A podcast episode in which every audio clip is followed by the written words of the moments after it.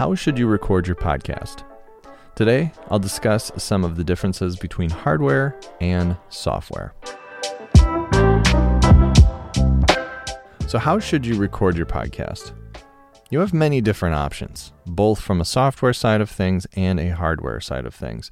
And like I mentioned in previous episodes, some of your decisions are going to be based on aspects like your budget, who you're recording with, and where they are located.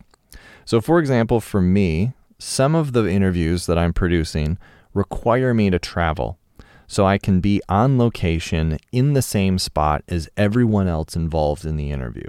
Those are for usually more of our high profile interviews that we're not able to get again. Like we know we have one shot at getting this person's audio.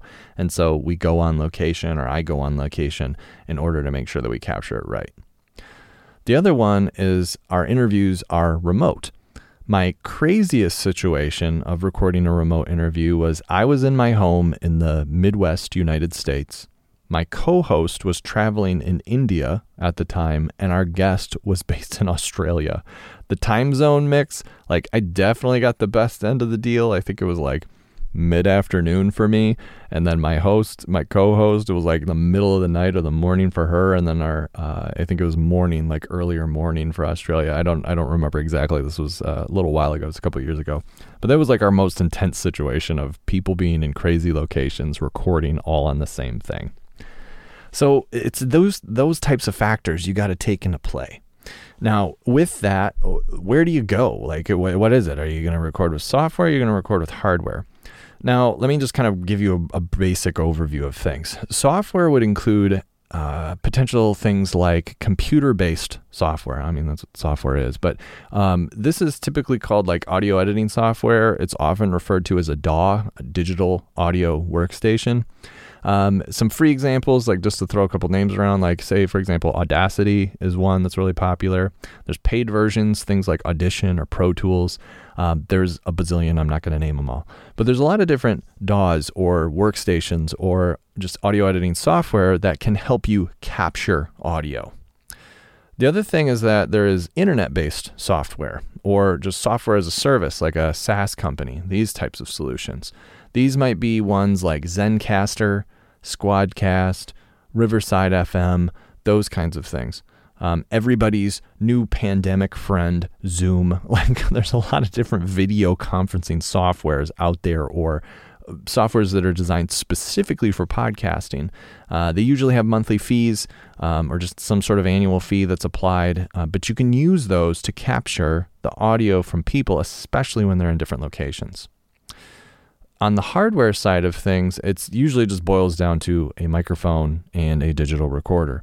I can tell you my setup right now, my digital recorder, hardware-wise, that I'm using is a Sound Devices MixPre 6 version 2. We often hand out the Zoom PodTrack P4 to our clients because it's a very simple solution. It's not too complicated or anything. Now, I personally, as you're probably hearing, prefer hardware first solutions. I usually almost always use both, but I like hardware as my primary means of recording for a few different reasons. It's important to understand the problems that can come along with software-based solutions. And I don't mean to hate on them by any means, but I think we need to be honest with ourselves that these things happen. Now, given they've improved. They've really, really improved over time. But we still run into times, depending on a software-based solution that we're using, where there are connection issues, where there is file loss and corruption, or where there's just straight technical issues, like there's glitches or echoes or things that are really caused because it's software. There's just an issue. It can't be foolproof all the time. I've had situations where I was testing out one platform. I'm not going to name them directly, but I was testing out one platform. Literally within the third interview, I completely lost the guest track. There was an issue, and then it was just like, "Welp, you don't have any audio from that person. Sorry." That was like the extent of the explanation that I got, and it was terrible. And if it wasn't for the fact that I was also using a hardware-based solution at the same time, I would have completely lost that interview. We've had other things where there would be a software freeze, and friends of ours did this. I had some peers of mine recorded this full hour and a half long episode. Their software froze at the end, crashed, and they literally lost everything. So often, you won't have time to do that. Beyond that, it's terribly rude to the guest. If this guest is nice enough, especially if they're a higher profile person, to record with you and you lose it all, or you lose even some of it, and then you have to tell them, hey, this screwed up. Maybe they'll be cool, but maybe they won't. You might not have an opportunity to do it again. Plus, at the very least, you lose that first impression and it's just gone. So for me, it's hard. It's hard to do it well. It's hard to set up a two-channel kind of source-side recording situation. You have a company, one company I will name, you take a company like, say, Welder, getwelder.com. They were really focused in this space for a while. I don't know all of the reasons. I didn't fully read why, but they ended up leaving it. And one of the reasons that they cited was because it was hard, and they switched and they're doing something else now. And they kind of abandoned what some of these other software-based companies are doing. And so that's just the reality of it. Now, on the hardware side, this is my typical setup. Let me kind of break down what I would recommend is go hardware first and then software second. Now, what I mean by that is if, just for example, let's talk about something easy like Zoom.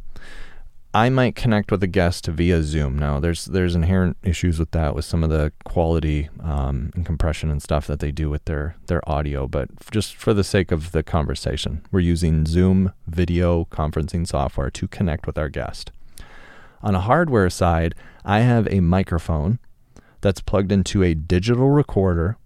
It's acting as, I'm going to get a little fancy here, so please stick with me, my audio interface. That's where all of the audio from my side is going in and coming out and, in my case, being recorded. So I'm going into one channel on my recorder. My guest, who's connected with me through Zoom on my computer, they're somewhere else, is coming through my computer and being recorded into my device. And we're having our conversation. So the primary audio that I'll be working with in post-production, so when the interview's done and I need to edit it down, is being recorded on an SD card via my hardware, via my digital recorder. Simultaneously, I'm also recording via Zoom, or I'm recording whatever is my kind of video conferencing software. I'm using that to record too. It's not the audio that is my primary, only if something were to go wrong with my hardware, which in all honesty, after 10 years of podcasting, I've never lost an interview on hardware. I have lost them because of software. I've never lost one because of hardware. With that in mind, it's my backup, just in case. If something was to glitch on the hardware side of things, I will have that software as a backup. So that's how I prefer to set up my podcasting. You might not be in the same situation based on budget, based on kind of situation, setups, what you need. It might look different. Totally fine. But if you have the option, I personally recommend hardware first, software second. So with that said, on the next episode, we're going to talk about probably... this could potentially be the most asked question in regards to this topic ever. What microphone should you use for podcasting?